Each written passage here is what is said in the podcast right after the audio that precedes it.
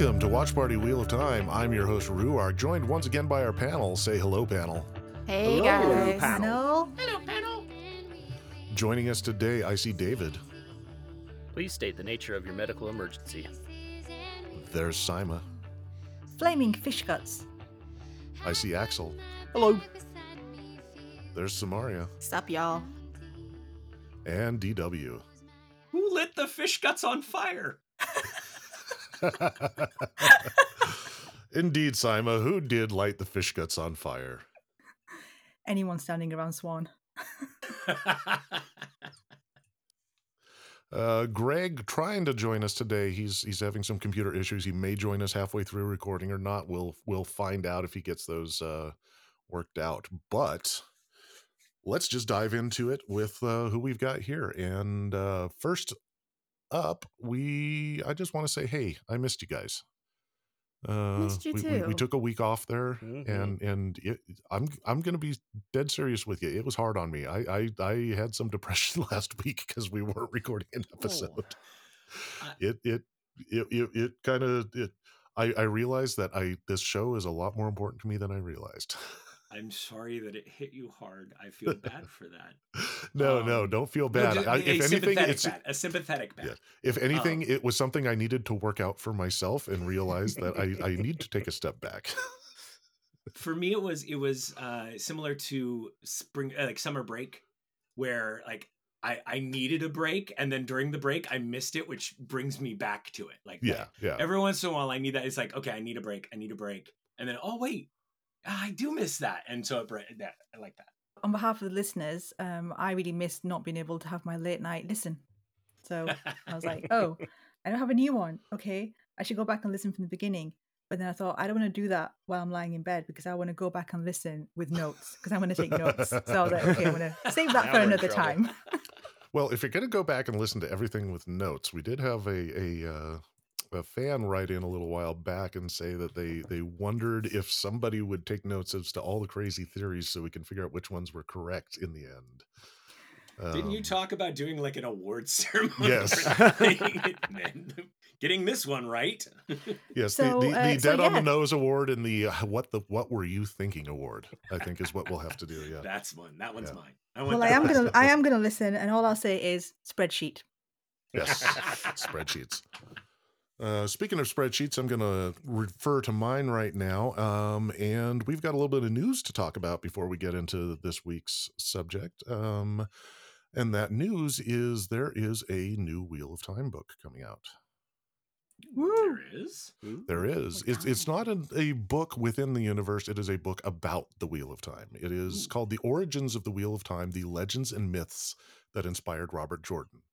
And it's a book by uh, Michael Livingston, and it is uh, also being uh, uh, looked at by uh, uh, Robert Jordan's widow, Harriet. And so it's it's pretty official. It's being published by Tor, which published all of Robert Jordan's books. So this is very much an official book. Um, and it's it's Michael Livingston is going to be looking into the the myths and the the religious uh, stories and things from our own world that inspired Robert Jordan in his world. So that tells me I need to get those episodes that I wanted to do about that out of the way before this book comes out so that we can see if I was right or not. Okay, but that when sounds really when is- cool. when does it come out? Uh, that's going to come out in November. Okay, yeah, we gotta get on that. Yeah. Take my money already. Yeah, and the the stuff that they're saying is going to be in this book, um, not just the the stories and myths from our world and how they apply to the Wheel of Time, but there's going to be a brand new updated map that's going to be updated from uh, uh, change requests found in Robert Jordan's notes. Um, which me as a map nerd is is I cannot wait to see that updated map because reading the Wheel of Time books as each book came out, the first thing I would do was open to the the chapter page, find out where the maps in the book were, and open to those maps and study them. I wanted to know this place. So an updated map from Robert Jordan's notes is has got me really, really nerding out. Um, and there's also going to be an alternate uh, early draft of a scene from Eye of the World that they're going to include. So, yeah, this the for for deep deep lore fans like myself, this this is this is like ambrosia. I cannot wait for this to come out. So if we were to come over to your place after November, would we find one of the walls of your home would just be the new map? Yeah, more or less. Um, yeah, it, it would just be that new map with with a bunch of uh, yellow yarn on push pins going from point to point. Yeah, yeah, very much so. Um, so we've got that coming up. I just wanted to bring that up because I am very excited about that. Um, and we will just dive into this week's uh, topic. And this week's topic, we are going to be talking about the characters a little bit about their motivations, who they are, the the actors playing them. We're just gonna start diving in and and seeing what we can find. Um, and today, I really want to focus on the the five youths from Emond's Field, uh, the EF five, as I like to call them, um, and uh, also um, Moiraine and Lan. Uh, pretty much our seven in the fellowship, as it were. Can I ask you a question about the EF5? Yes. Have you started? Do you have to now refer to you know when you're writing in um, in the the Facebook groups Mhm. instead of going EF5 now? I sometimes think should I put TW5? Oh, sorry, TR5 Yeah. because it's Two Rivers instead of Emond's Field. Well, I was thinking about it. I, I like the E. I have been calling them the EF5 for years, Mm. and it always makes me think of uh, the MC5, which is a, a classic proto punk band. Um, and it always makes me want to scream, uh, "Kick out the Jams, mother flamers!" Um, That sounds very And- and- Uno-ish. yeah yeah very much and uh I, I i thought about it because in the book or in the show they they call them uh call it the two rivers i thought tr5 but that just doesn't have the same ring to it but then i thought two rivers crew Mm. Yeah. Yeah. Yeah. So I'm- I'm already EF5 or seeing Two Rivers taking Crew. the Two Live Crew uh, logos and rebranding as the Two Rivers Crew. exactly as clean as they want to be so y- yeah, when you said that, it made me. I mean, connecting to the MC5, that's good. It made me think of Enid Blyton's famous five, which is. Yeah. and there is, I, and I realized there is actually a kind. It kind of works because you've got um, what's his name, um, because the you, you can think of this you got yeah, it you got it you got it I got it. Um, Perrin is Timmy Uh-huh. the dog, right? okay okay It, I- it'll, thi- yeah. This will work for your British audience anyway. I, I understand what it's like to tell a joke that nobody else gets don't worry about it There's, there are a few listeners out there that are laughing right now. Yes, and I grew up on it as well. So yeah, completely. Yeah. okay so Did you ever um, see the um um the comic strip presents adaptation satire of it from the early 80s? no. No, you know um, Rik Mayall and Adrian Yeah. Edmondson, right? So, Comic Strip Presents was them and other people who are in the Young Ones and such. So Five Go Mad in Dorset and then Five Go Mad on Mescaline.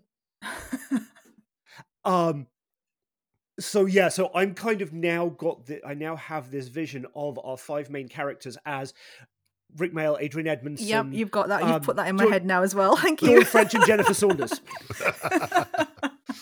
okay, I'm You're gonna very have welcome. to go. I'm gonna have to go look into this now so I can get get in on the joke. But uh, I- I- yeah. yeah. I might have to have some mescaline too when I. Uh,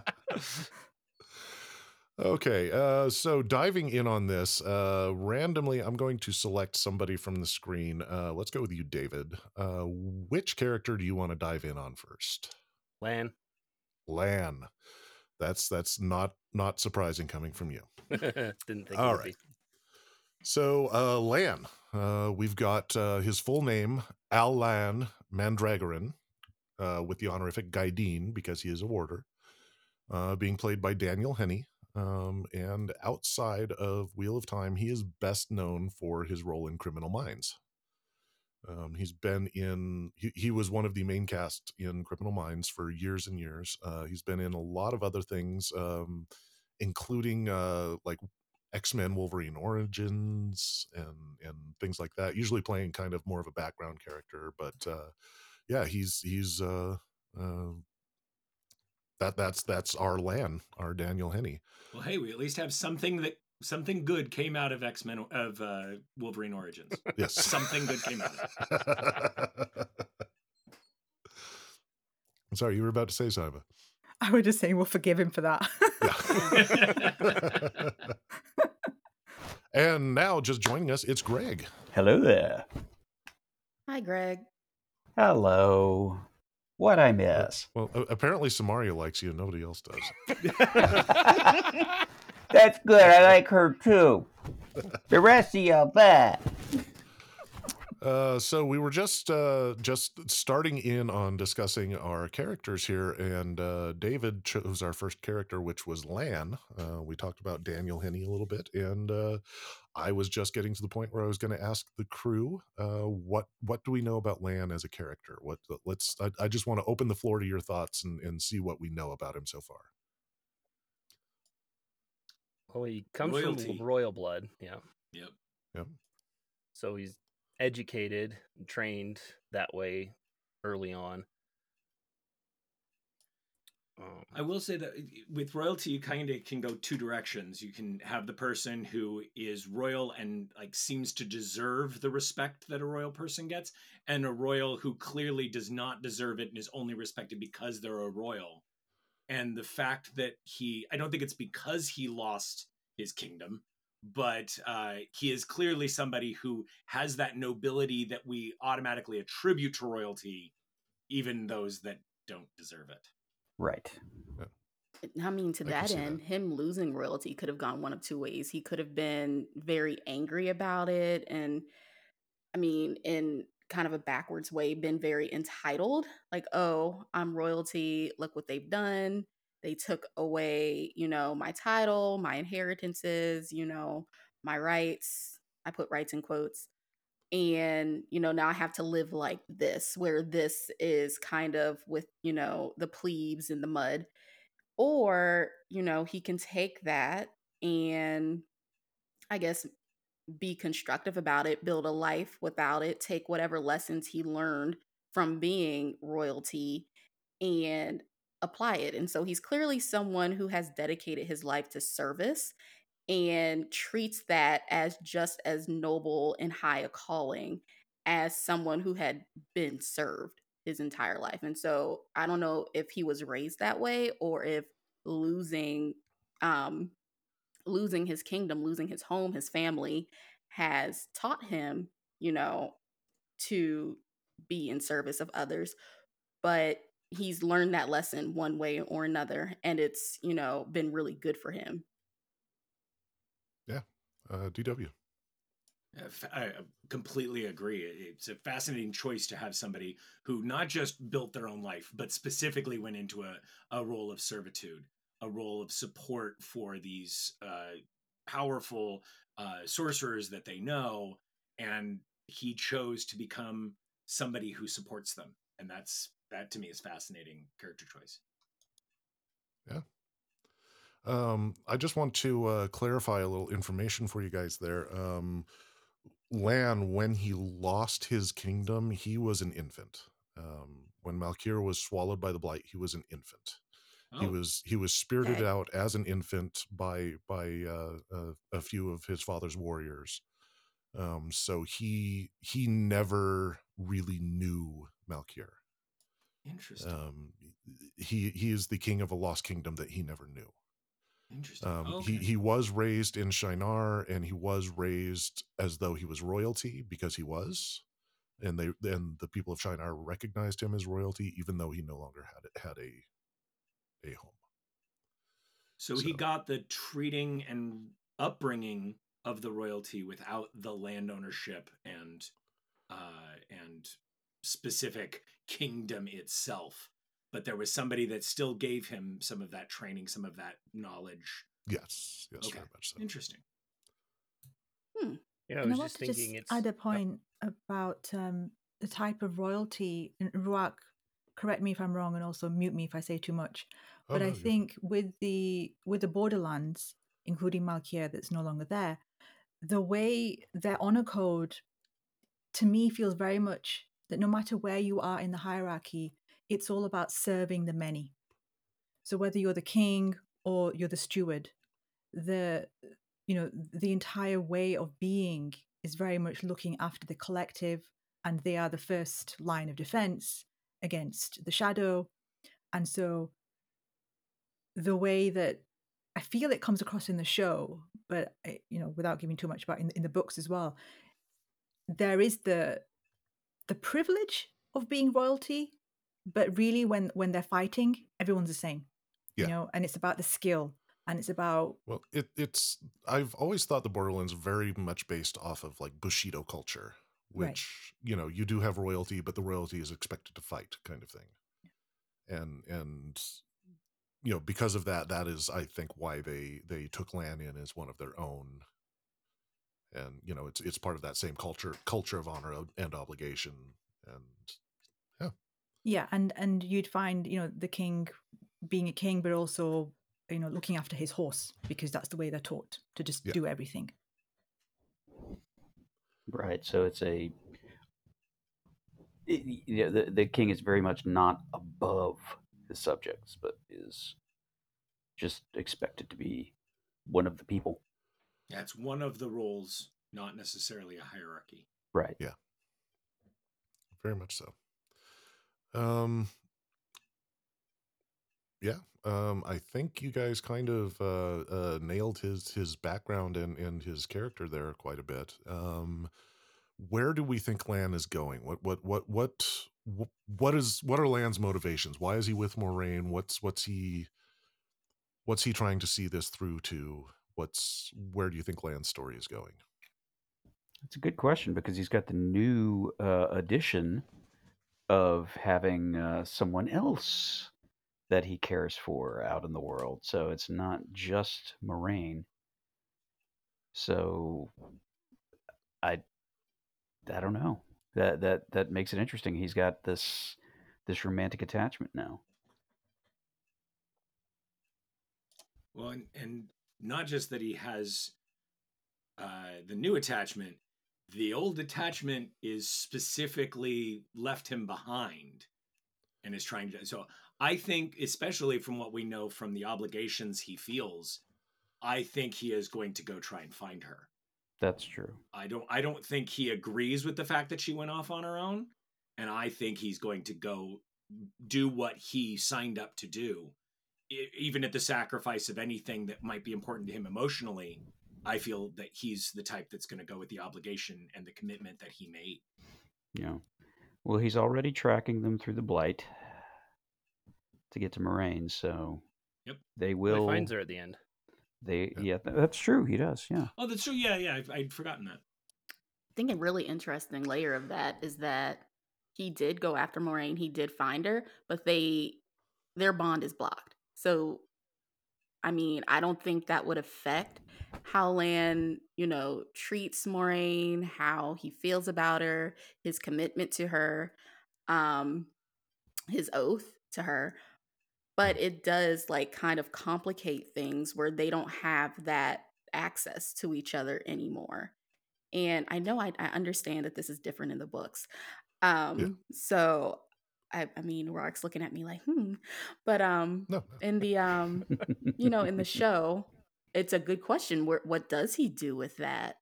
You know? No, I, I I can tell you the that this little storyline of Moiraine being blocked and Lan not being able to feel her that is not something from the books. This is something they've added for the show. So, I'm I'm just as interested in what you're saying as as anything else because I don't know what's happening in the in this situation. Right. And actually, Samaria, what you just said is pretty much what Rafe said. That's the direction that you know he wanted to take Moiraine and Lan in the show. Is that when you've been, you know, psychically linked to somebody for twenty years, and then you lose that, what ramifications does it have for your relationship? that you Mhm. now are, are looking to visual cues and looking to see, you know, what's she thinking? Oh, I can't feel it, so now I have to look at her and try and figure it out. I think it's that's going to be a fascinating um, exploration of the story. Uh, David, real David. yeah, I I actually get the sense that we're gonna get this kind of not love triangle, but a, a duty triangle with Lan, where he's gonna have this uh, conflict between his duty to Moiraine and his duty to himself and the new love that he's found, and how those two things are going to conflict with one another or marry with one another or you know create strangeness in his life going forward. Yeah. Or is he possibly going to go back and like encourage her to become an Aes Sedai so that he can be her warder? Oh, interesting. Yeah, Uh, I, I I don't know if that would be if that would be the case, but uh, the the real study there is seeing what happens when a warder loses the link through the physical death of their Aes Sedai. How different is that going to be whenever he's got, you know, she's still alive, she's still there, but he doesn't have that psychic link. That's Yeah. going to be a weird type of grief. Yeah, I hadn't even thought of that. That's that's yeah, that is a, a strange kind of grief that he's going to have to deal with. It could also lead to some really like it could create a conflict right where there wouldn't be one before because now they're making assumptions about each other's expected behavior rather than knowing it. So they could make bad assump they could make bad assumptions. Right. and like you know uh, and, and disagreements and arguments flare up and and Well, Yeah, especially on, on your point, especially now that they're kind of growing in different directions. Mhm. So, what might have been their motivation or feeling before on a certain circumstance, they might not have that same feeling in the present. Yeah, but you always felt that way when this was what the situation was. and now they don't know so Right. like they don't automatically understand that the other's motivations and emotions are shifting and so whereas from the outset of that they can notice that talk through it work through it figure out how you know to go forward with that in a way that works for them both. Um now you know they're like everybody else where they have that delay whether you know that's a few hours or you know years. And like well one that's really traumatizing actually if you're used to just knowing someone it like even better than you know Yeah. yourself. Um but you know it's like it's it's unsettling i don't quite know how to articulate i can't find the word i want for it but you know that the way that will just rock and shake their relationship even if even if it's nothing you know bad or negative or wrong um well i don't really envy them honestly Yeah, yeah, it kind of feels like the sort of uh, setup for you know more typical show, like you know the divorce of a couple. This is coming up. You know, this this big breakup is coming because they just don't know each other anymore. So they could play with that for a while, and then if they get the psychic bond uh, replaced, then it'll be awkward as all hell. Well, Well, I wonder if that pushes him more towards Nynaeve because those romantic relationships tend to give you that bond where you understand the person more clearly, and maybe he will be seeking that type of bond where he doesn't have it magically anymore. That's true. That's true. Mm-hmm. and I just had a thought in my in my comment earlier about him potentially like going back, encouraging Nynaeve to become an Aes Sedai, becoming her warder, playing that out in my head as like thinking stories. It offers the option that if if Moiraine ever becomes no longer blocked to magic, is he then connected to both? And Oh, what that could create. Uh, playing out stories. I don't know that any of this is going to happen. Oh, just oh, oh, looking you're- at this from like how Hollywood You're saying what? plays What if instead of like a green sister with multiple warder, he's a multiple a warder with multiple sisters? Yes. Yeah. yeah. And like In- unintentionally, just suddenly it's like, oh no, he still has the connection to Moiraine now that she's connected to the source again. Oof. well, that's a, a rather interesting situation that I, uh, huh? Yeah, you think like madness comes from men touching the one source. Imagine being connected to two women, uh, or to two people just in general. the, the conflicting voices in the head. Oh boy, Who barely get along as it is. right? Yeah. That's like a sitcom. I've got, I've got two people living in my head who hate each other. Great. or or ge- mediating a conversation between two people that don't like each other and you're psychically connected to both Oh, Oh no. oh. So, so, so we're setting up a new sitcom where Lan and Moiraine and and Nynaeve all move into an apartment in New York together. Yes. i'm there for it Okay. and Yeah. mr roper needs to be involved Yes. that would be old company. Senbui playing Mr. Roper. And the Regal Beagle is just another tavern. and Samaria has no idea what None, we're I'm sorry. I'll catch up. I'll- Also me. Yeah. Uh, okay. Um, the, the it was a sitcom in the UK in the seventies, I guess. So a little bit before your time. Well, Chris- there, yeah, there was an American version as well. Three's Yeah. Company was the American It- version. Same name in both, uh, and a spin off called George and Mildred, if I remember rightly. I've Yeah, heard we- of all we of had them, the but I didn't watch them. Yeah. yeah. Yeah. I'm probably going to cut all of that out, but yeah. What? We can't relive our memories of Jeffrey Tambor dancing with the plunger in the opening credits of the Ropers. Uh, Jesus Christ. Okay, now you're going way too deep for even me on on shit like that. All right. Suzanne Somers got her start on that show just yes. um, does um, anybody else have something to say about Lan before I move it on to Moiraine? I have Nope. two things. So I wanted to come back to what Samari had said. It just made me think about this new relationship. Moiraine's not a great communicator at the best of times, right? So we see that in the show. So now the one person that has always known her, she's never even had to make an effort to communicate because it's it's he knows. It, I, I really like what Greg said about it's kind of like this divorce situation, right? Where you've known somebody so intimately, something's happened along the along the way. There's either been a traumatic event or you've just drawn, you know, kind of grown apart, and now you're you're in You couples know them at counseling. Yeah. you know? And you're trying and you're trying to communicate with them and then you're realizing you know maybe lan will now realize you know god Moiraine you- you're really rubbish at communication. Like you need to speak to me. Use your words. Tell me what you're thinking or you want. So i think that's going to be really interesting. But i had a i have a question about something. I have lots of thoughts about but i want to hear what everyone else thinks. What do you make of that final scene between lan and Nynaeve before he goes off to find Moiraine and Rand. Uh, Mm. why don't you remind us what that scene was? Okay, so when um, she tells him the tell that she knows about Moiraine so that he can therefore track her. That that she eats sunflower seeds. Yeah, it's, anyway, annoying. Um, but and then basically Nynaeve basically rips her chest open, rips her heart out, hands it to him on a platter, and he's like, "Oh yeah, the guy that gets your heart's going to be really lucky." What do we think about that scene? Hmm.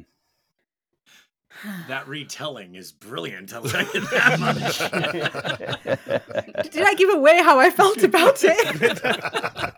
What for- Maybe a as you were Just a bit, telling it, you bit. talk about her ripping her chest open. I'm like, okay, but for, I don't remember like opening her shirt or something like that. Was- and so and it took me a moment to realize you were going metaphorical. We're we're too used to watching things like The Boys, where people will literally rip their chest. Yeah. open. that is Yeah, yeah, true yeah. too. That is true. Yeah, that's Um, that's interesting because it shows that he's just not sure, not sure where that's going to go with. uh No, not necessarily. It could also be that he doesn't want to. He's going away. He doesn't know when he's coming back. He doesn't know if he's coming back. So he doesn't want to leave her hanging. So he's pushing her away. He may, you know, that may be all be for his, you know, to protect him and her emotionally. That's true because It- because that was before he discovered that he didn't have the link with Moiraine. Yeah, I read Well, it he's as expecting to go to the eye of the world, giving her the option. Everybody but the dragon will Mhm. die. Right. Yeah. That too. That too. Yeah. So you you may remember when we did the uh, when we talked about mascu- uh, the masculine, toxic masculinity and emasculation, the conversation that we had previously, and I'd said that I think Lan is a great character. He's a great warder. He's a great king without a crown. But he's such a dumbass when it comes to romance. You Mhm. know, and I and I Yeah. think you know it's deliberate as well because nobody's not any per- character is perfect, and this is his flaw, right?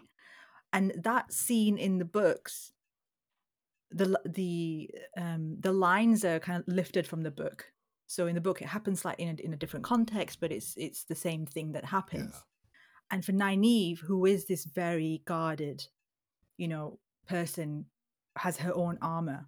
She does literally give him her heart. You know, she said, "I never thought I was going to marry, but things have changed for me, and now I feel like you know, there's a different future for me, and here's my heart." And he's just like, "Oh, you know, the man that makes I'll, I'll hate the man who makes you laugh and love him." Yada yada. I, oh, anyway, I can't really articulate how much it annoys me, but uh, yeah. well, but we also we've talked in our talking about his character how sacrificial and servitude, servitude is his you know motivation that in this moment i think he's sacrificing his own happiness and trying to plant the idea in her head that your happiness will come from somewhere i'm going to be miserable that you're going to be with somebody who makes you happy Yeah, And but you know I'm- what really I'm- I'm annoys sending- me is that he's no, I'm not saying telling her right. he's telling her what her future's going to be. He's not saying I'm sorry, I can't do this.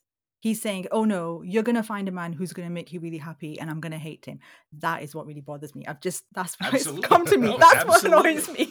Well, he's, I think he's not handling it well yes Well, Mm, no. I, I think we should point out, uh, Saimma, you can back me up on this. Uh, the Lan that we see in the show is like a million times more expressive than the Lan Oh, in the yeah. books. okay So yeah, I, I mean, him not not doing the right thing when it comes to interpersonal relationships is not surprising.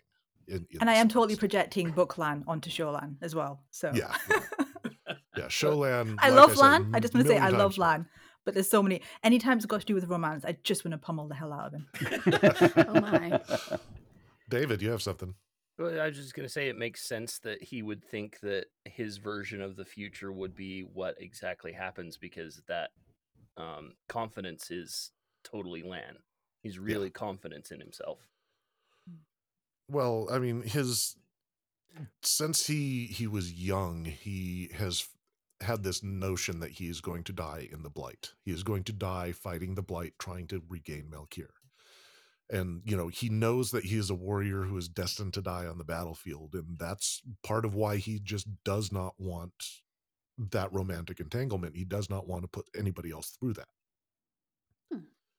Which you know is, is kind of this like whole sacrifice for honor kind of idea which you know we all know is just kind of toxically masculine bullshit but it it's it, it's where his, his that is coming from in him and, and getting that but I, I think what i'm noting is the fact that yes that all all the sacrificial where i find the big mistake made is if you're going to be the type who makes those decisions then you shouldn't have opened yourself up to her in that way Yeah. So Yeah. if if that was the choice where he has made this decision then he never should have been with Nynaeve. Then she wouldn't have felt a need to open her heart to him. Like that's that's where i'm seeing the mistake happened in him. If if this is the life he's chosen and he he had this moment where he let her in and then he needs to push her back out. Whereas if he never let her in it wouldn't have been that problem. Uh i see what you're saying. That's him being bad at romance again, though. Yeah. absolutely As, So- as so- someone who completely stumbles all over himself in that area, I can see that happening very easily.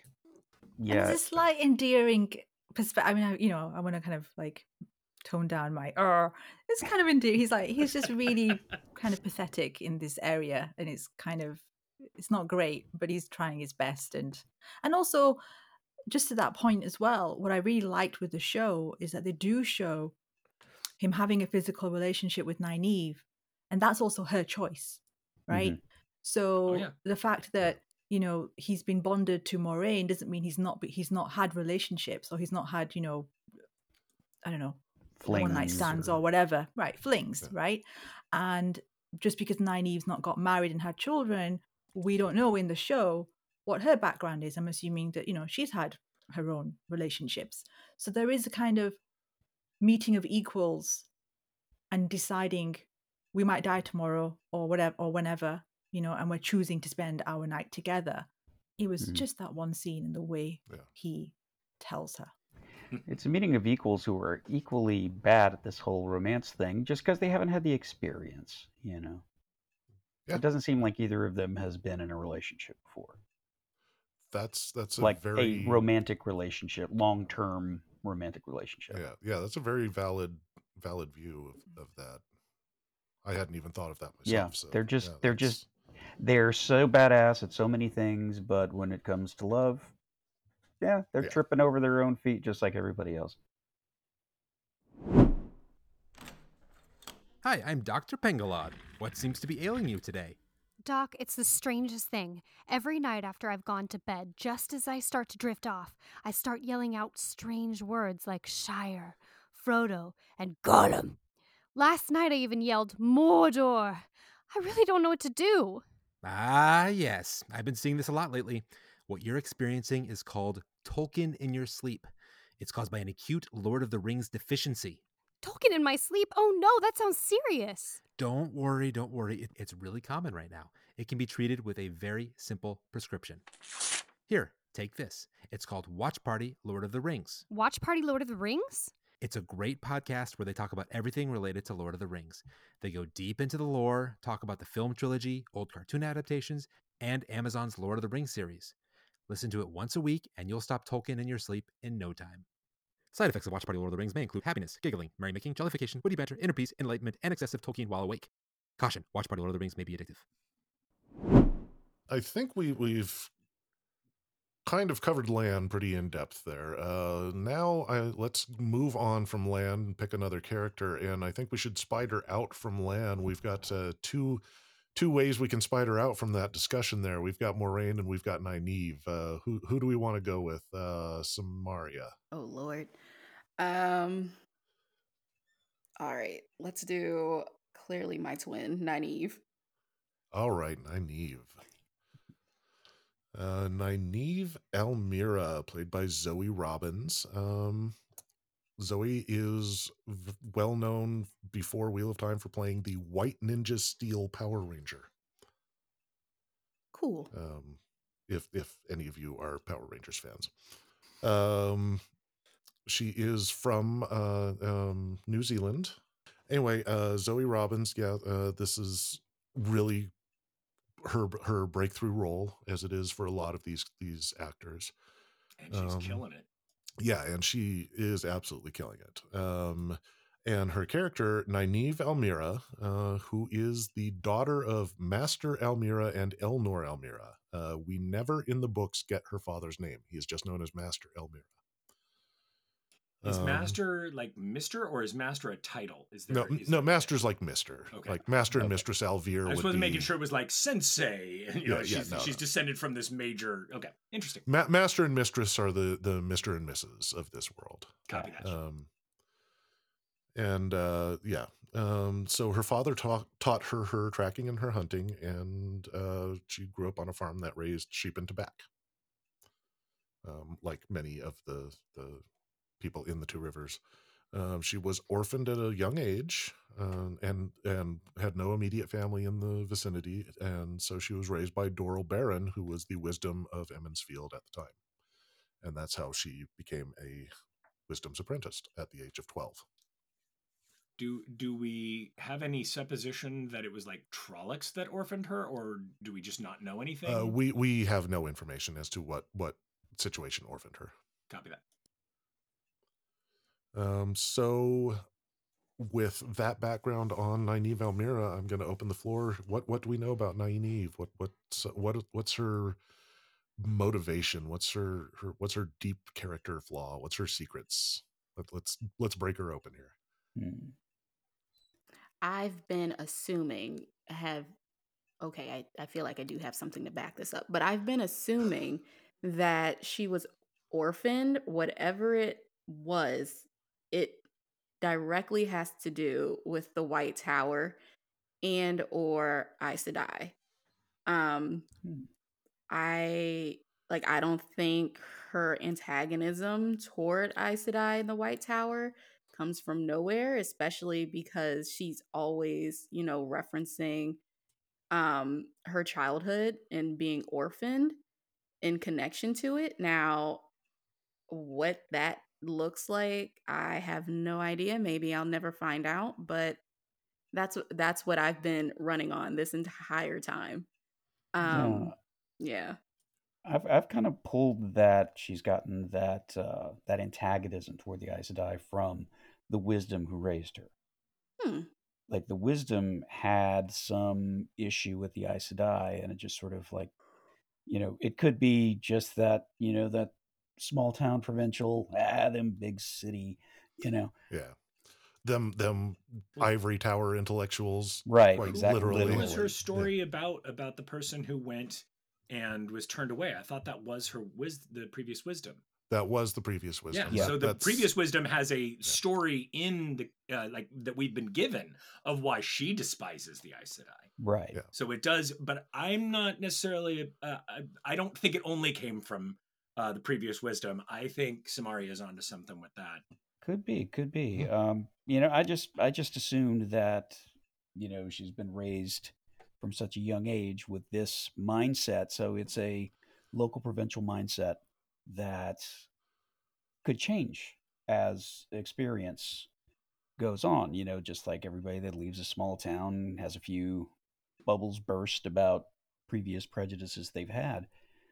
You know, i- i- she could eventually wind up trusting it once she kind of sees a little bit more of what it actually is, much less, you know, or as opposed to what she's been hearing from people with Yeah. obvious biases. You know, I think you're onto something though, because um there there has been historically just a lot of conflict between institutional knowledge, especially when it comes to something like I mean, in this universe it would be the source versus um local knowledge, indigenous knowledge, homegrown knowledge. And so, you know, being suspicious of knowledge that comes from, you know, the establishment, I think is perfectly legitimate, especially if you grow up and, you know, you have the same access, you have the same power, but you relate to it differently, you're taught about it differently. Um, it has different, you know, cultural and social meanings and uses. Mhm. And if, you know, a big part of becoming an Aes Sedai is removing yourself from that and assimilating to um, a literal ivory tower. Um, Mhm. like that erasure, um, you know, do, having to do away with, you know, what you've grown up with, what you've been taught about your abilities, about the source, um, about the ways you use it in favor of what's considered a higher, superior source of knowledge. Um, you know, like I wouldn't blame, you know, someone like Nynaeve or, you know, her mentor for being highly suspicious about that.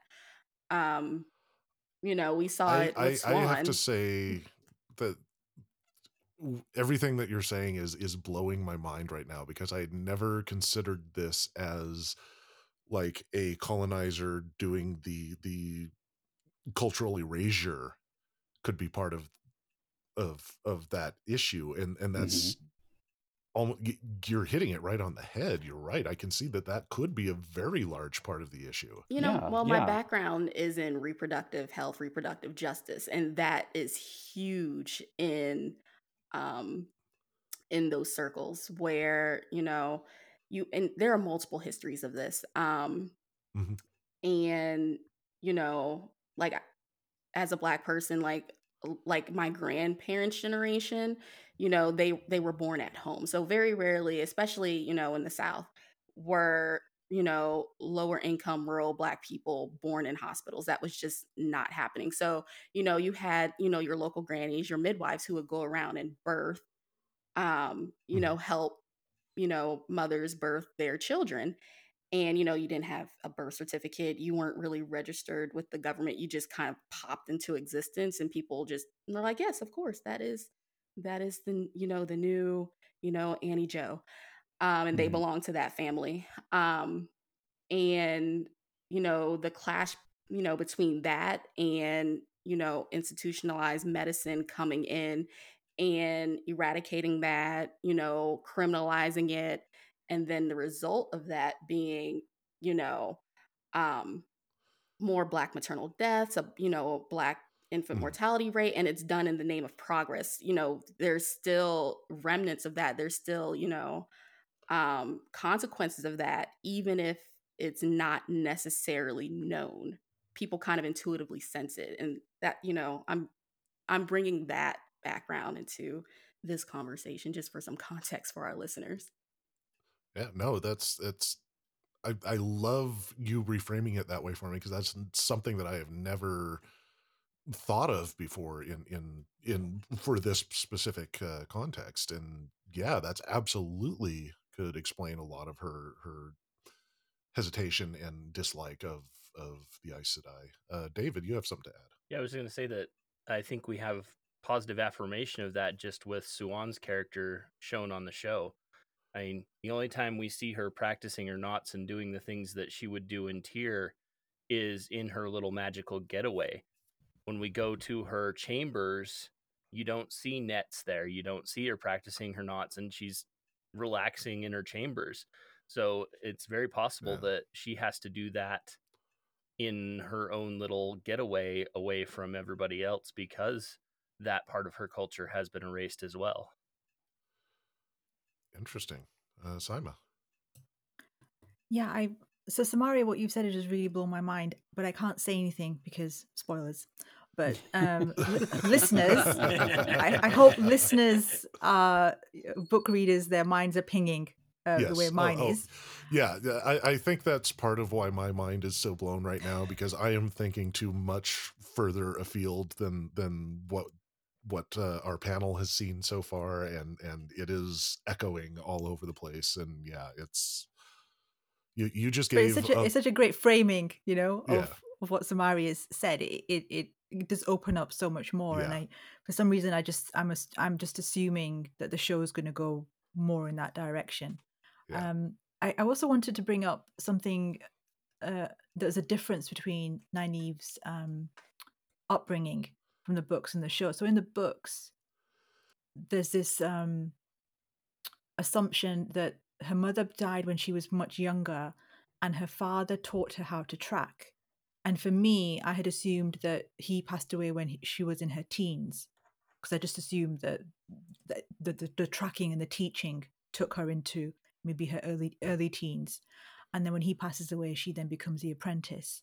Um, in the show, there it's her story is that they her parents both died when she was very young, and I think this is okay to say that we've Rafe's already said that we're going to find out more. So you know, DW, what you were saying about how do we know? You know, do we know what happened to her parents? We're going to find. I think we're going to find out. We're going to Yeah. find out more about her history. So that's going to be really yeah. interesting. And if we do find out something about her parents in the show, that is not something from the books. So Yeah. that'll be hmm. yeah, that'll be entirely new ground for all of us. And it's really interesting that they're, they're deciding to focus on this. So what, when Yeah. DW said that about, you know, do we know if it was Trolloc related? I'm like, oh, Well, one thing that I've okay, so noticed that, maybe. that that I've been figuring out from from uh, just kind of thinking about the the show and how it's been bouncing around the book stuff is a lot of the stuff in the show is is either stuff that happened in the book but is mentioned about happening off page or is happening near a place in the book and, and it's it, it's like Rafe was looking for things in the book that he could use that are canon but aren't described directly in the book because then he doesn't have to try to live up to that book scene Well, directly. And I would and, also and I think it's brilliant. And. Yeah. and yeah, I, I would also I would add to that that I think that they he also must have looked at the books and found things that weren't mentioned or weren't covered and went okay so this is something I can play with to help me tell this part of the story later is I can Yeah. use this aspect that nobody from the books can say well that's not how it happened in the books Yeah, exactly. Since it wasn't covered, it's now a playground that I can put a little bit in here to help support a part of the story because I can't put this whole scene in. So instead of doing this whole portion of the book I don't have the time for, I can take this portion that was not really discussed and add a little bit here that then defines the character. Yeah, very much so. When you're condensing 15 books, there's so much material. And then he has Harriet as executive producer. So she knows everything that Jordan didn't write, right? Yeah. So yeah. all the backstories for every single of the thousands of characters, Harriet has all that knowledge. So to me, I think like even if it's not in the book, doesn't mean it couldn't have been in the book. Yeah. Doesn't mean there was Oh, a note somewhere because Harriet is the walking encyclopedia. Absolutely. It, we're possibly looking at what could be a masterclass in direct adaptation for future people Yeah. trying to adapt adaptate a media that has so much lore to it. Yeah. Um, I'm going to steer this back into to our main topic. Uh, we were talking about Nynaeve. Why? Um, Because we're 45 minutes in and we've only covered two of the seven people we were going to? yeah, Is that, that, why that- you're that- trying that- to that would be about back? where we're. Yeah. Um, Uh, smell a two-parter. yeah, I'm smelling a two-parter as well. Um, so, uh, any more thoughts about Nynaeve, her her character? What what like? Explain her character to me. What what, what I, I would like to hear how you see her character. I see her as somebody who has a a view of the world that she is at the beginning absolutely certain of. But as things progress, she's she's opening her mind a little bit. She's got uh, new thoughts on things that she's always quote unquote known. You know, she's actually experiencing some growth by leaving the small town and you know, having travel broaden her mind. And she's not comfortable with that. No, she's not. No. Which I She think is, not. a lot of the reason why she's so angry. Mhm.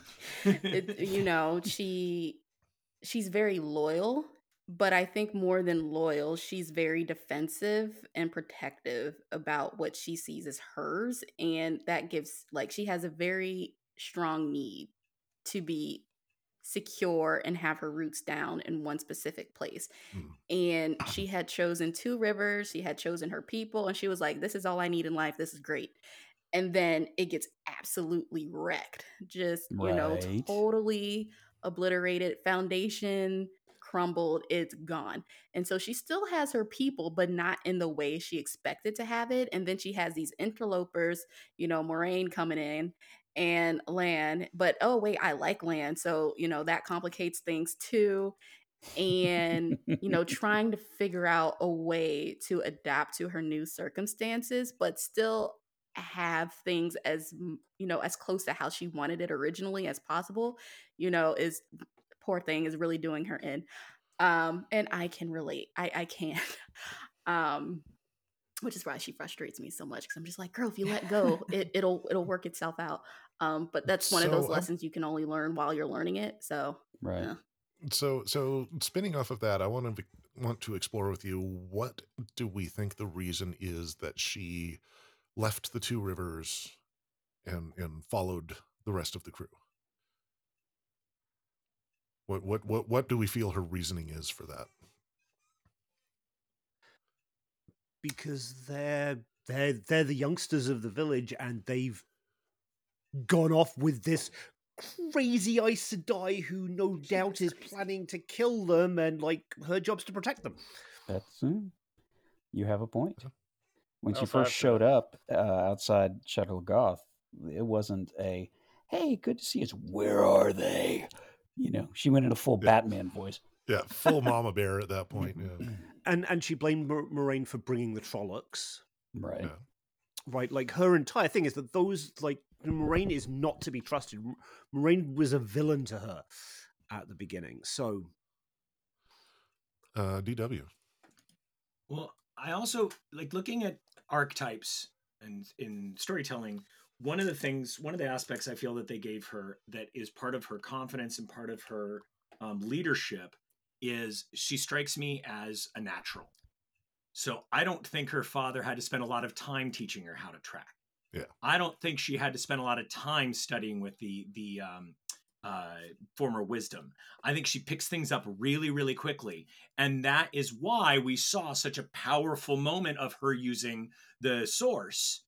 Is because again, once again, she's a natural at it. Nobody trained her, but she not only used it, but used it such a way that some people thought she might be the Dragon Reborn. Like Mhm. she has that, which is an aspect of of character that can make somebody very confident. When I pick up something and boom, I can do it.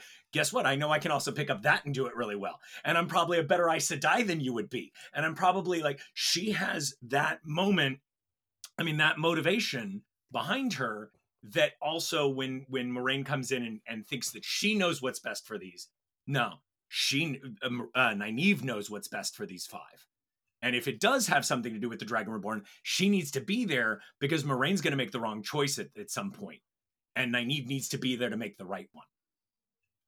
That's her. I, I- I believe that's the mindset I'm picking up.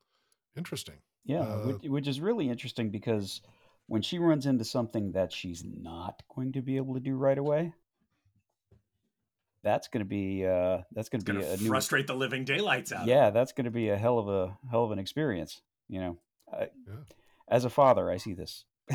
Know, uh, I have experienced this, and it's it's a big meltdown, and it's not necessarily a fun time. So, woo, that'll be fun. David, you have something to add.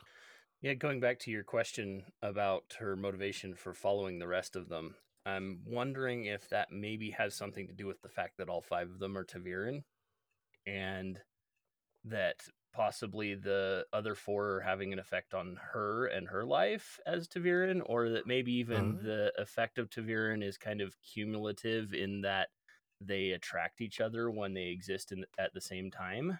Mm. Oh, interesting. Um, I I I feel like this is the point where I should probably point out a major difference between the books and the show. Um, and that major difference is in the books, uh, there are only three ta'veren, and they are the boys.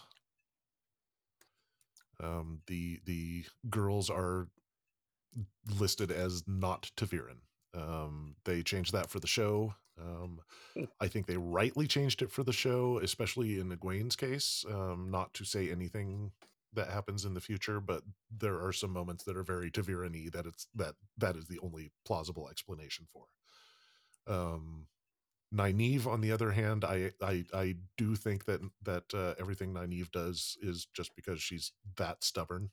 Um, she, she will will the pattern to do what she wants. God damn it. Uh, and it will do Uh, it.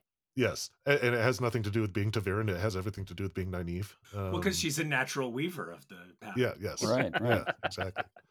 Um, but yeah, I uh, just uh, you bringing up that the ta'veren nature right there. I did want to bring that that information out. Um, not that it's important to the show, but yeah, in the books, uh, Nynaeve and Egwene were not ta'veren. Well, I don't have the books to go off of, but uh, I think it's the right choice. Yeah, It's yeah, it's a more interesting story to have a team of people who all influence each other, and I think like like Greg was saying that that they're they they could be drawn to each other. Yeah, yeah, like like iron filings. I, I believe that was David that that was saying that. I thought it was Greg Yeah. that was saying it. I'm not mixing up names like somebody does. No, I thought no, it was no, what that- Greg just was talking. That about. one was David. We we we, we shared a moment there when Yeah, you okay. said that. I- I was not mixing saw, up I saw the glance back and forth. Yeah. So, uh, for those of you out there listening who can't tell the difference between uh, David and Greg, uh, yeah, obviously neither can we. I'm gonna start They're speaking with a starting- they're Scottish starting accent. To dress alike. Look, they're both wearing black today. Yeah. If you if you're going to start speaking with a Scottish accent, could you please speak with a Scottish accent? Because that helps. both of you should start speaking with a Scottish accent, and we won't be able to understand any of it if you do it really, you, really. you have a point. Hmm. Okay, so uh, back to Nynaeve. I think we've we've at this point probably just about covered Nynaeve, um, and I think the natural character to move on to from there would be Egwene. Um, just because, uh, yeah, the that is the the next character that that Nynaeve seems to have the the most connection with. Um, so uh, Egwene al'Vere, uh, being played by Madeleine Madden. Um, she is uh, Aboriginal Australian and known for a supporting role in Dora the Explorer, uh, the movie, and uh, a, a, wonderful movie I saw called Picnic at Hanging Rock. Um, I, I, recommend that to everybody out there. Wait, wait, wait, um, wait, wait. Was there a remake of it recently? Yes. Okay, I hadn't. I, had, I didn't know there was a remake because the original was in the '60s. I'm, I don't yeah. think she'd have been in that. No, no she no, was totally no, in it. She was totally in it. Um, I, I was not aware that that was a remake, but yes, there is a, a new movie that came out recently called Picnic at Hanging. Gotcha, gotcha. Um, and uh, yeah, that that's uh, Madeline Madden, the the actor behind Egwene al'Vere, uh, and Egwene herself. What do we know about Egwene? Uncertain as to where her paths. So again, looking at archetypes, there tends to be a character in books who has two very clear paths laid out sometimes more than 2 mm-hmm. but two very clear paths and is bouncing between which they're going to follow right. And i feel like with with this particular character she had two then a third got presented and she's still kind of bouncing between them. There's there's she could marry and be happy that way. She could become a wisdom and be happy that way. Or now is she possibly somebody who could be an Aes Sedai and be happy that way? Like, what is she going to do? And she seems to get confident about one choice and then confident about the next and then confident about the next and frustrated with people who try to make the decision for her. Mm-hmm. Oh, nobody's making that decision for her. But yeah. there are people that are trying. They're trying. There are people that are trying to influence it Nynaeve, or you know, they statements of well, you can't choose that because of this. Don't tell me what I can't choose. And that creates conflict for her with the two people she's closest to because they both want her to make a decision. And they both want her to make a different decision. Yep. Right. Yeah. Either decision she makes is going to really affect someone else emotionally. So. Yeah, very much so. And and how do you think that the fact that other people's emotions are on the line affects her and her decision making.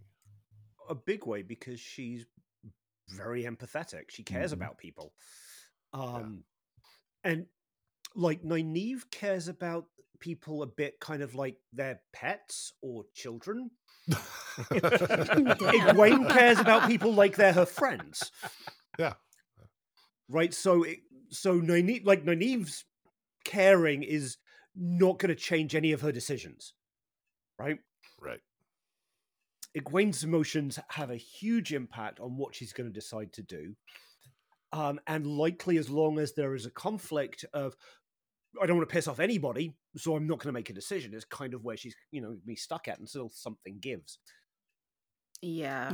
Um, Axel, I love that description that you've just given of yeah. the difference between Nynaeve and Egwene. It's yes, very much so. Mm-hmm. Perfect. Thank you. Yeah, Egwene seems very conscious of her place in the web of people. Um, she's very conscious of, you know, how people and events affect her and in turn how she affects them. And I, you know, Egwene seems unwilling, not necessarily to disturb the peace, um, but to, I guess, do something and no longer have the option of changing her mind.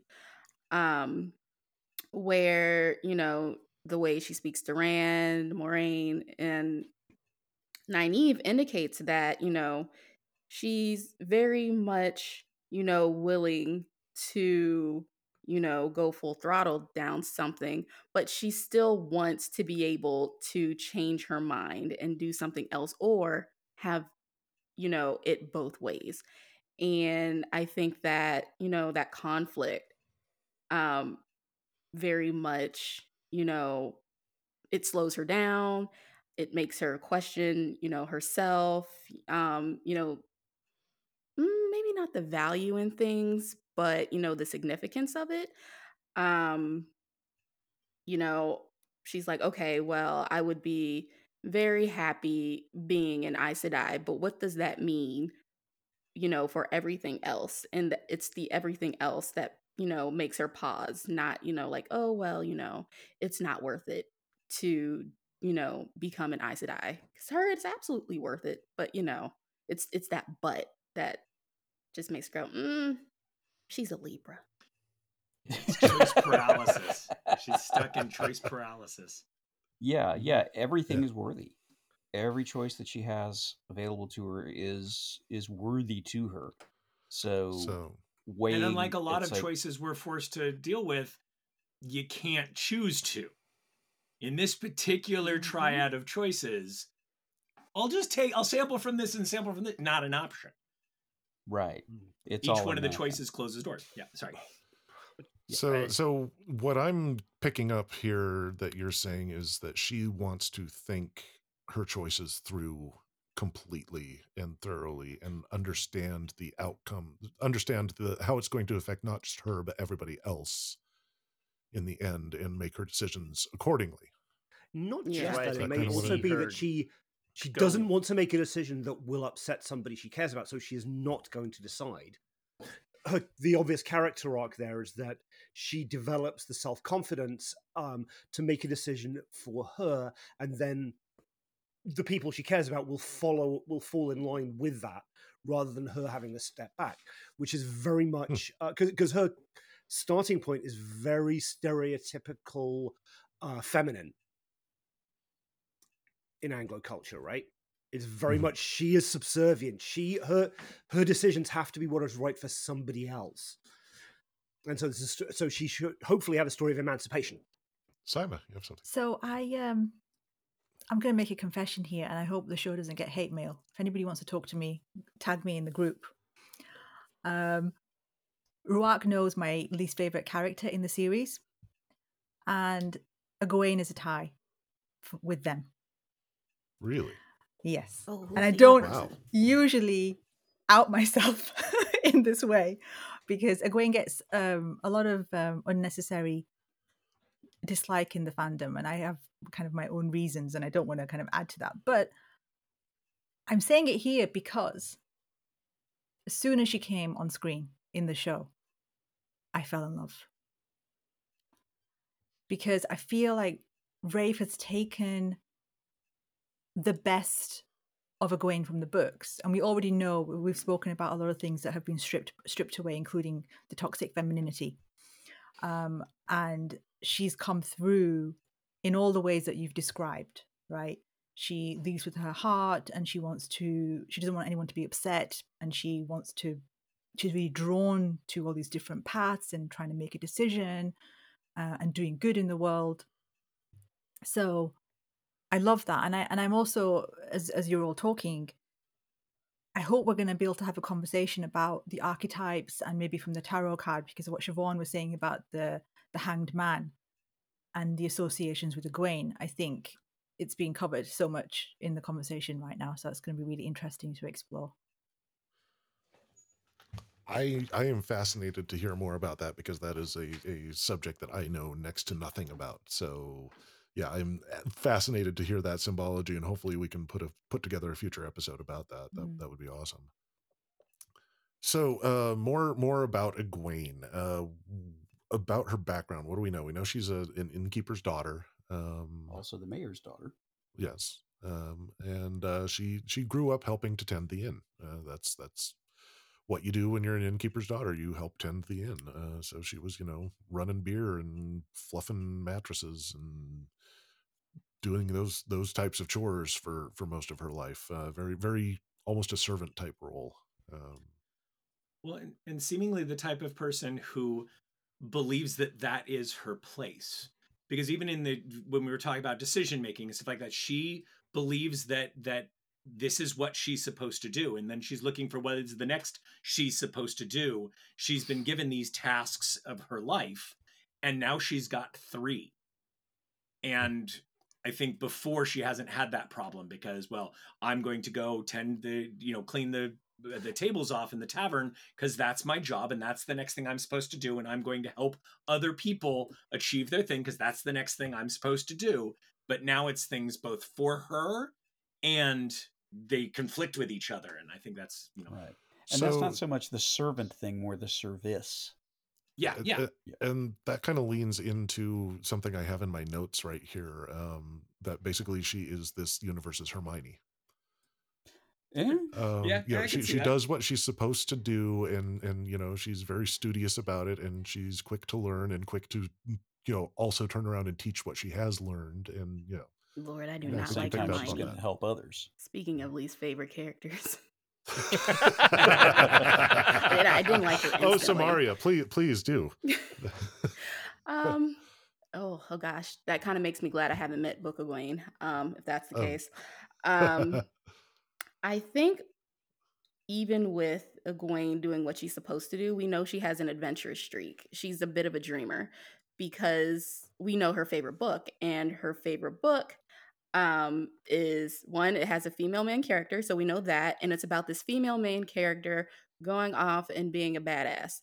And so despite Egwene, you know, being very homespun, you know, you know, being um the town's she, you know, the town's, you know, good girl, she still has an element of surprise in her where if you give her the opportunity, she just might run away with it. And you know, we we've seen that in you know, a very straightforward way. You know, she gets the opportunity to be a wisdom. She's like, oh, now that sounds fun. I didn't consider that. I didn't know that was an option. You know, Moiraine takes her aside and says, you would be a wonderful Aes Sedai. And she's like, oh, I could be a wonderful Aes Sedai. Uh, you know, let me, let me see what, you know, I can do with that. Let me go for it. Maybe. Um, and so while she, you know, if she's left to her own devices, if she's planted somewhere and just kind of, you know, an object in motion that stays in motion um you know she she will be very you know content with that. But you know you say hey look over here she will. And you know i really like that. Yeah, now that she can start fires, you know, she's she's got yet another little avenue available to her too. Yeah. Um, I, I feel like I, I should uh, correct you on something that I heard you say there. You said something about uh, her favorite book being about a, a, a female adventurer. Um, I think that's you probably got that misconception because of the name Jain Farstrider. It's not Jane. A N E like the feminine Jane. It's J Mhm. A I N, which is a masculine borderland. okay well she still Um, likes so fun so yeah. So but it's a I- yeah. story about about Alec Baldwin wearing a very silly hat. Yes, very much. So. Okay. Yeah. Not all of those end I well, want though. I want to go to the world where there's a book about me. Right? I, Yeah. th- this is clearly a crossover, right? Wheel of Time crosses over with Serenity. It's, it's this is the second Yeah. age, right? Is is when he came to town, and she liked it because it's a comedy about the misadventures of a bumbling idiot. Uh, there you go. Okay. That- I- why I we've I'm added for to her this. I'm character. totally in for this. Did you say Adam Baldwin or Alec? Because I heard Alec and I was like, No, oh, Adam. that's a I've- different thing entirely. Yeah, It's- I, it's- I was confused for a moment myself. I can't remember which. It's the, I know it's the worst Baldwin brother. He's actually not a Baldwin brother. Yeah, Oh, is he not? Firefly? He's- he is not. Yeah. Oh, okay. a completely unrelated Baldwin. Oh, Yes, okay. still terrible, but not a not a not one of those Baldwins. hmm So, uh, anything else about Egwene? Uh, David, you had something. Yeah, I was going to mention that her background working in the inn, I think, gives her a wide, broad perspective of opinions and views. You know, someone working the tables at the bar would be listening to the conversations going on. The outside visitors, when there are them, would have differing opinions. And I think it informs her ability to be a diplomat because I think we see in the show that she ends up being diplomatic between all of the people around her and Yeah. kind of sitting back and waiting for everybody's opinions to come. Again, that slow decision making. And then she jumps in and says, Nope, here's the opinion that everyone should follow because it satisfies as many happy people as possible. Interesting. Uh, DW, you have something to say to that? I wanted to pose a question to the panel. Um, do you think because we're we're describing her as the dutiful daughter with that adventurous streak, and I'm curious if she's if you ever think that she may have been the rebellious daughter. Do, do you think she ever had to be told twice to clear the tables? Do you think the, she ever didn't do what her father or mother told her to do, or do you think she's the type that always did? Uh, Saimma and I will refrain from answering this until everybody else answers. Uh, but yeah, the rest of you go ahead and answer. I don't think so. She might have spent a good amount of time thinking about whether she wanted to do it or not, and that might have been misconstrued as rebelling, but I don't think she openly rebels. I think she doesn't have to, Right. um, which I think is a, mm, a pretty distinct difference. Like, there are, you know, kids who rebel because, you know, well, many, you know, many reasons. And then, you know, there are kids who do what they're told for, you know, many reasons. I think Egwene was probably given a lot of rope and her parents trusted her and her parents were like whatever she can get into you know get into and get up to can't possibly be that bad and you know Egwene you know maybe she didn't have to be told to clear the table twice either because maybe that wasn't a concern or because you know her parents knew she would get to it eventually or because she just did it because you know the consequences of not doing that weren't really a consideration because you know she had you know so much freedom already that doing you know her chores first and getting that out of the way was you know a fair trade for being able to do pretty much whatever she wanted within you know age appropriate reason Yeah, that's a good point. You know, th- I don't, I don't think she needed to rebel mainly be- because she didn't need to, like, uh, like Samara was just saying. But she, it's like she seems to have had a plan, and she seems to have understood that that plan fits within these certain parameters. As the parameters change, her plans or dreams or goals change as well. So she's very pragmatic about things. You know, it's like you clean the tables because it's what you do, it's your job. If everybody did their job, everything would be great. So she's got that sort of idealistic, not really idealistic, but, you know, kind of a Protestant work, work ethic thing, you know, where Yeah. if things need to be done, you do them. Uh, if something else comes along, cool. She seems very uh kind of going with the flow to go with the you know the metaphor of her being yeeted into the into the river in episode one um but she knows that the, she trusts the flow Yeah.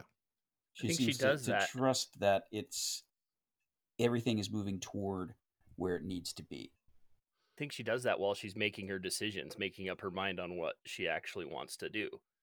Like, she's very willing to go with the flow and follow what everybody else is doing until that point where she decides this is the way I want to go, and then she's forceful about it. Yeah, we haven't Uh, seen her come to that that point yet where she's actually going to make that that final choice. You know, we don't know what she's going to do next. So, so Saimma, uh, I think it's time for us to answer that question. Um, did did Egwene ever rebel growing up?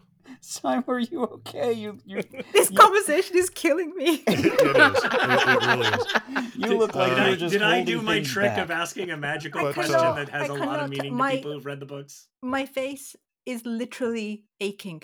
My cheeks are aching. don't hurt yourself saimma please yeah. Now, now you know what I deal with. Um, but uh, Saimma, uh, what do you think? Did did Egwene ever rebel growing up? Not only did she clean the table the first time round, she cleaned it, cleaned it the best way possible. Nobody cleaned the tables as good as Egwene cleaned the tables. Yeah. If you wanted to see what a clean table looks like, Egwene would show you. oh gosh she's one of those She's a Hermione. Yes, when I said she's the Hermione, she is one thousand percent the Hermione. She like there was never a bone of rebellion in in Egwene growing up ever. I, I mean, it that wasn't necessarily written about, but anybody who's read the books will say that no, there was never a bone of rebellion in, in Egwene, and it might be for the reason that you you stated, Samaria, um, that she had loving, caring, supportive parents who let her explore her boundaries, and because of that, she, you know, became a a, a very decent person. So I, I, you know, there's something to be said there. Uh, Saimma. So I just wanted to add on to what Samaria was saying about Egwene being ooh, wisdom, ooh, Aes Sedai. There's um there's a person called Leigh Butler who did a reread for the Tor uh, .com website, and she did a reread for the whole for the whole series of books. And for the book readers out there, I really recommend it. But she starts referring to Egwene as the ooh ooh girl, and it's exactly because of what Samaria said. It's like ooh, you know, I can be wisdom. Ooh, it can be Aes Sedai. And Ooh, I won't say anymore, Ooh, but it just, when you said that, it just completely reminded me um, of, of Leigh Butler. Um, but Well- but another thing um, about Egwene, uh, sorry, Rhuarc said about service, and it made me think that Egwene's kind of like the first daughter of Emond's Field or Two Rivers, right? So she's a daughter Yeah. of the mayor. Um, she's a daughter of Marin, who you know has in the show she's seen as kind of has high standing in uh, in the village. So she's the first daughter, but then Rhuarc, as you were speaking, it was actually reminding me of what we were saying about Lan, right? And he he's a Mhm. king, but it's very much about service. And it, it's something that's pinged in me that actually the culture of the Borderlanders is very similar to the Two Rivers. And book readers, like, make of that what you will. I, I think Yeah. that's something really interesting to explore. Mm-hmm. No, that yeah, the all of those things that you just put together are are fairly new concepts for me as well. So yeah, Yeah. The idea of public thinking about that. service and personal service. And the other thing that came up is, you know, she's she's er- very practical, also a little magical. Egwene is Mary Poppins. Practically perfect in every way. Exactly. Um, something I should point out, uh, it's in my notes. Uh, she has four older sisters. Oh. So Oh, Egwene is the youngest child. Uh, make Oh. make from that what you will. So that's See, what I I was was like, referring to in that she's cleaned vibes. tables better than anybody else. So she, she's the best at doing it out of all her sisters. So competitive Greg, you've hurt my brain on something. That oh? makes Oh? Rand Bert. Oh, oh, with the Mary Poppins, yeah. Yeah, Oh, that makes I, Rand I, Bert. okay. I was so confused because I was thinking of Bert and Ernie. Bert and Ernie. and, and, No, yeah, I- Speak, speaking no. of bad accents, yeah, uh, yeah, yeah. and that's what we call a callback.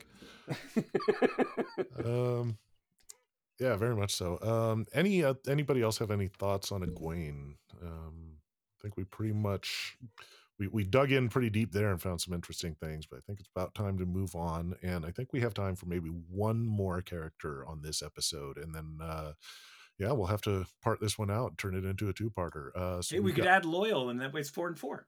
Oh, there you yeah. go. Um, and uh, so we've got one more character to go. Axel, I'm going to let you choose. Ooh, um, I guess if we're, we've got to Egwene, then the next in on the kind of like the circle would be Rand. This episode is brought to you by Four Cats Boutique on Etsy. That's the number four and cats with a K. Katie and Jordan have some lovely art they would love for you all to check out.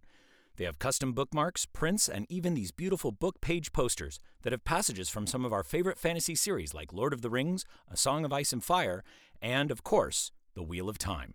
You all really should check out Four Cats Boutique on Etsy and get yourself some bookmarks and amazing artwork.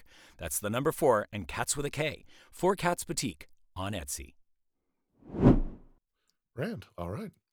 Uh, Rand al'Thor, played by Josha Stradowski. This is obviously his his ginormous break, um, and and if he plays this right, is going to lead to a lot of of future work for him, I'm sure. Um, and then Rand, uh, the character that he's playing, Rand al'Thor, uh, son of Tam and Kari Al Thor. What do we know about Rand? He's a dragon. Allegedly. Is he we a, is he a man or is we he is he a dragon he's the man? dragon? Can, he's yeah, he's an, now he really is kind of like he's an ex-dragon, right? He came, he did the dragon thing, and now, now what? His role in the al'Thor world is was a done. man. That's it. He can retire. Well, he was a dragon man. No, no, really, actually, he was just a man, but he was still al'Thor. Oh, Uh, I, sorry, I don't know where that came from. I do. Yeah. uh, so so al'Thor, the dragon. Um, yeah.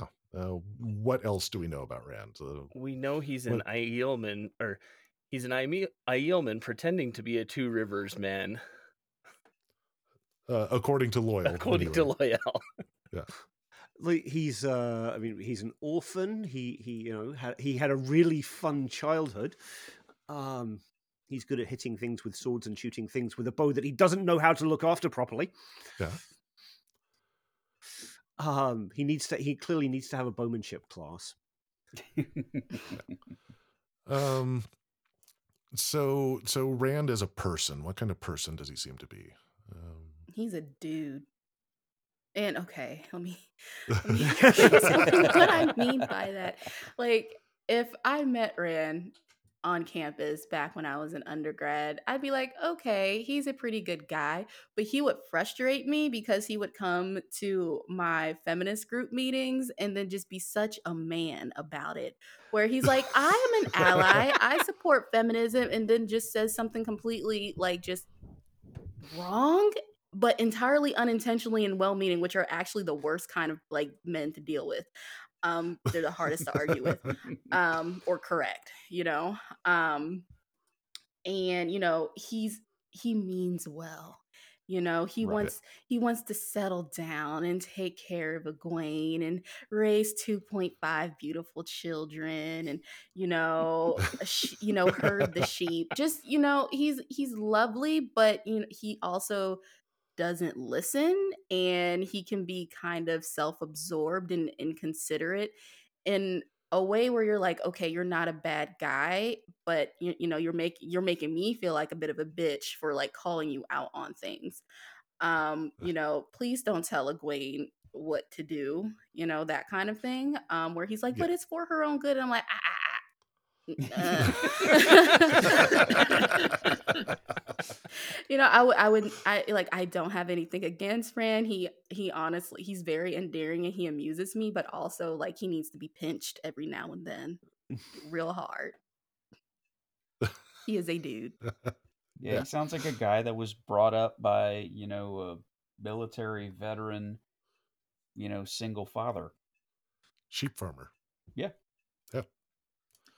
Um, along those lines like the the idea that you know i i the the person you're describing samari i feel has is that person who's happy with how things are and wants to seem supportive of people but we don't need to change anything right we're just gonna you're gonna i still get all the privileges that i'm used to getting i just want to get used to and it's like mm, that's that's not I feel that he that Rand is very content with the life that's ahead of him. Like, oh, well, he's gonna clearly marry Egwene, and this is gonna be where he's gonna take over the farm. He doesn't need to go to other cities. He doesn't need to like things are fine how they are. And then all this stuff comes up that starts possibly changing things. It's like, wait, no, you, you can't ruin the image that I have of how things are gonna go. Like that's not fair. I want it how I want it. And I've always seen things going this way why are you messing with what I want? And I feel like that's what the the um the dark one offered him at the end is here's here's that thing you want. Mm-hmm. I'll just give you that thing you want and you can go back to not worrying about anything.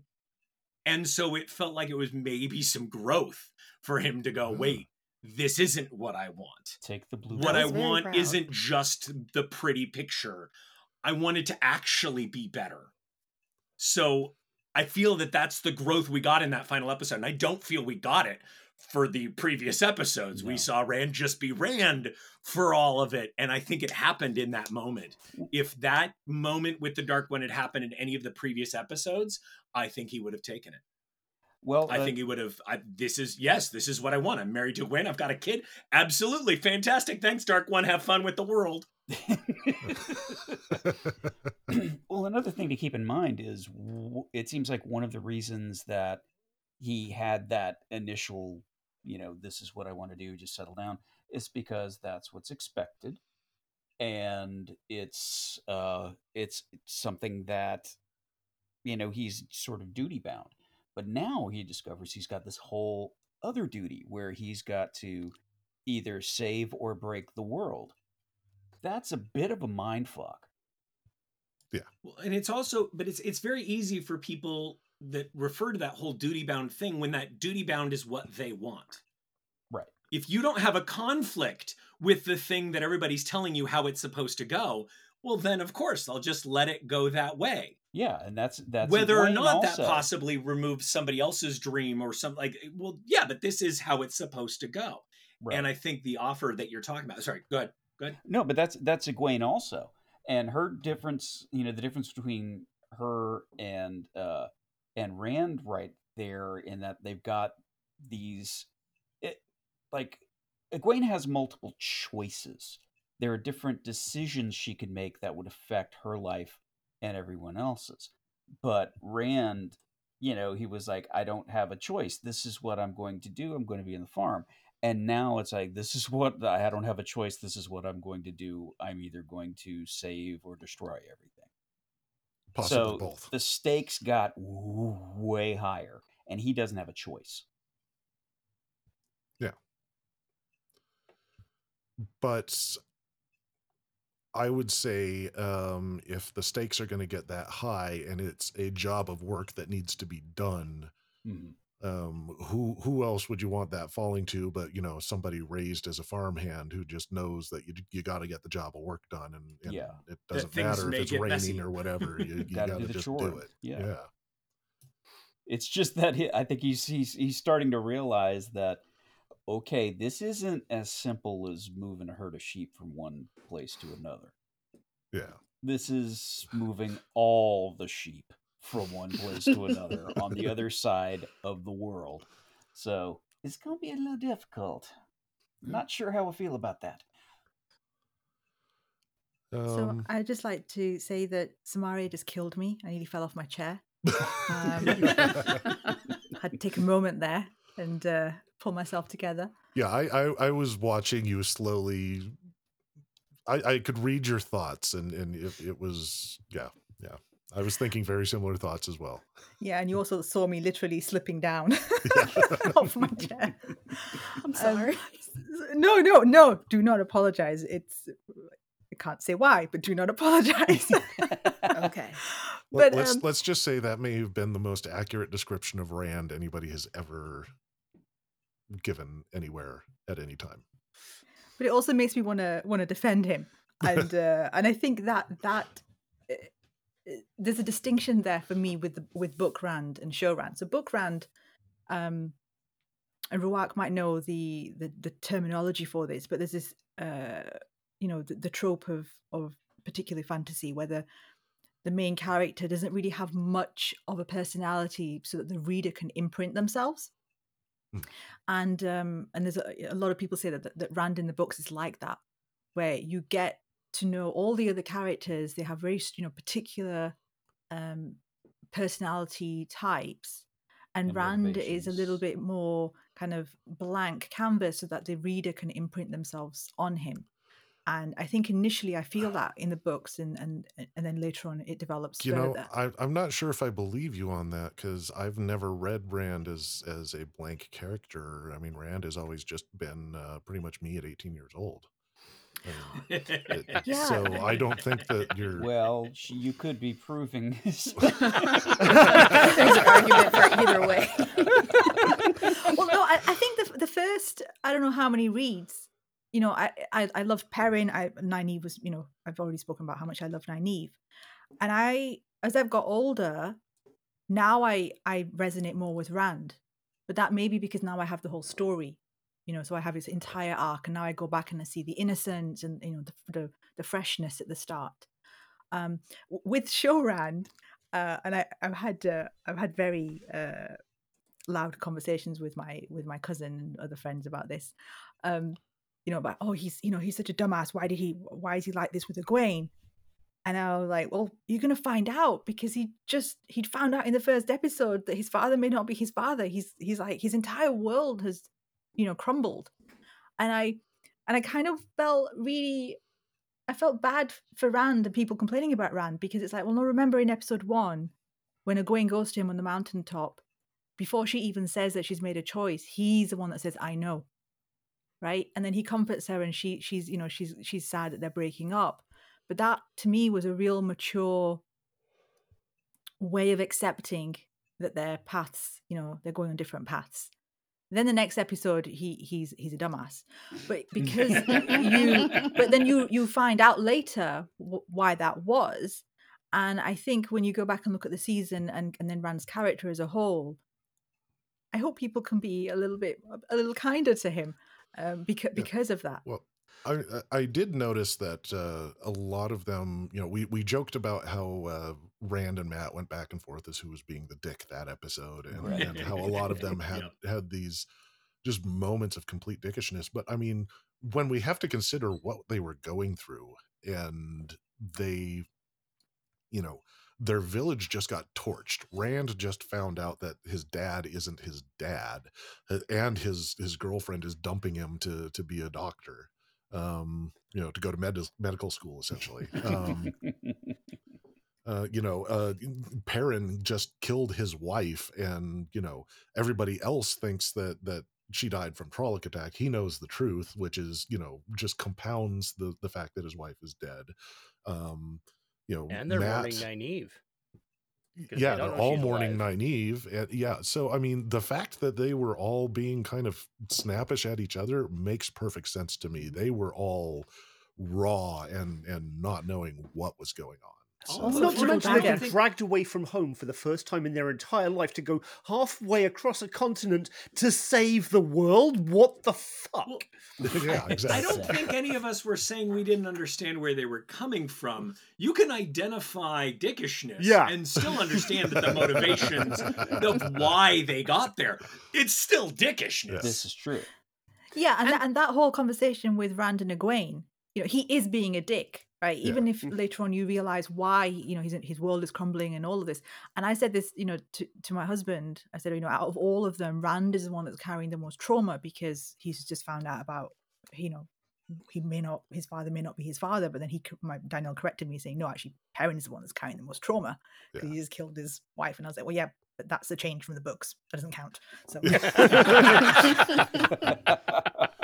Okay, and then uh, we'll just wrap up with Rand here. I think we've covered quite a bit, and we're getting late into this episode. Uh, just one one quick question about Rand. Uh, what do we think is going on um, with Rand? Where is he going? What what's his future going to be? Well, That's a good question. I don't know if he knows exactly where he's going.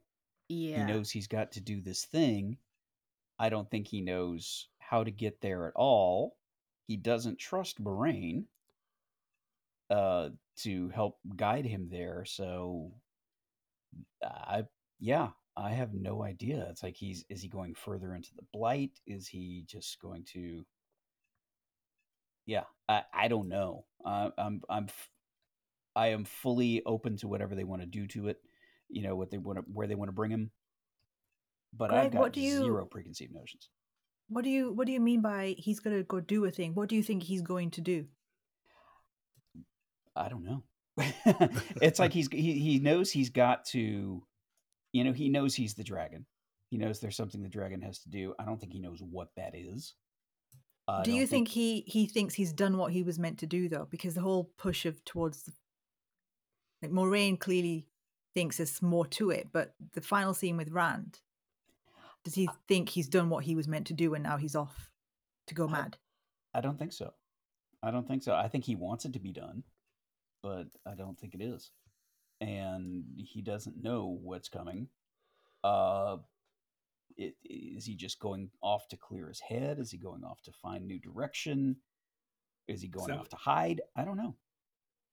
Simon, that's the question I was going to pose of the panel was do you know we all had that moment of debating uh-huh. whether or not that was the dark one is that you know and and do we think that Rand thinks the dark one is done oh Is no. that did that encounter finish off the dark one for this round in Rand's mind He I may think want it to, but I think he knows it's not. We talked about it in the final episode, and I, I agree at this point. I think he's going to go off and try and find his real parents. He's to head towards Aiel? I feel like he's going off to figure something out. And I think that something is one, what is he really doing? And I think that is because he doesn't trust Moiraine. Definitely not anymore. And so he's like, okay, I'm going to go learn about what's really going on on my own terms um, with my own, you know, decisions about which direction I'm going to head in, both literally and figuratively. And I'm going to do it without these outside influences, either from Moiraine or the tower, the nebulous tower that I know is now after me. Um, you know, even, you know, my very best friends that I had grown up with my entire life and set out on this journey with.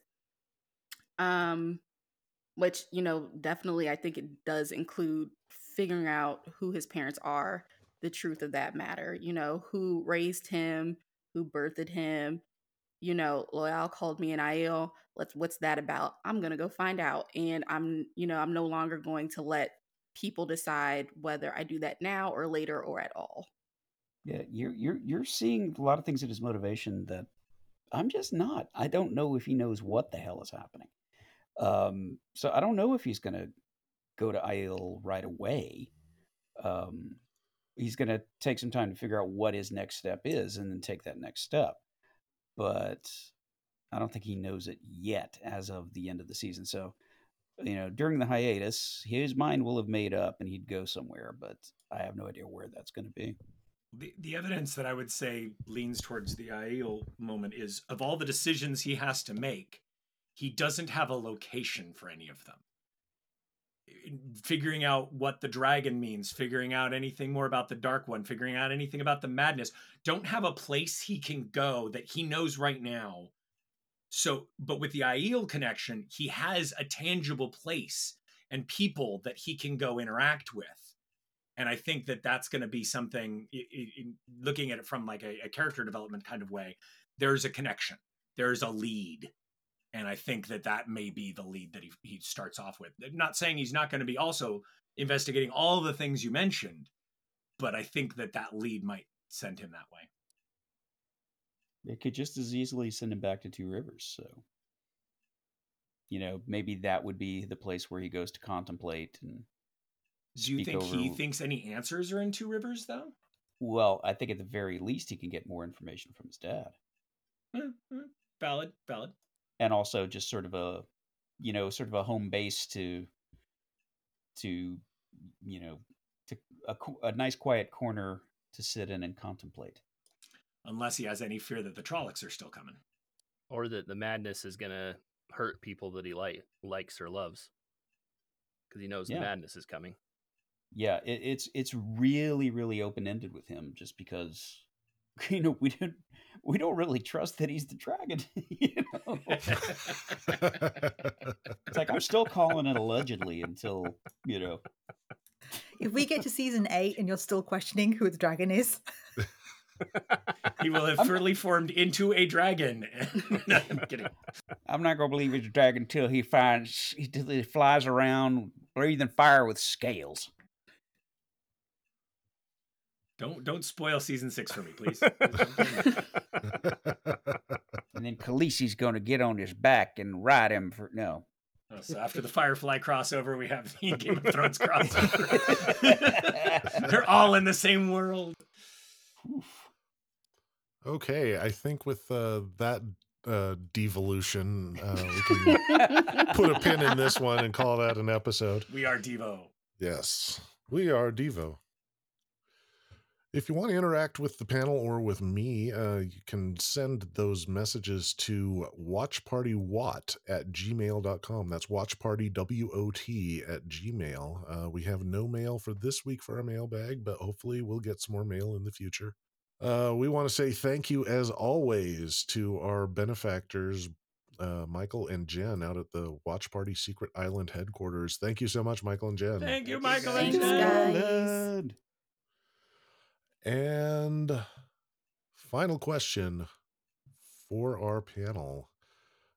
Fuck, I have no idea. What is our final question?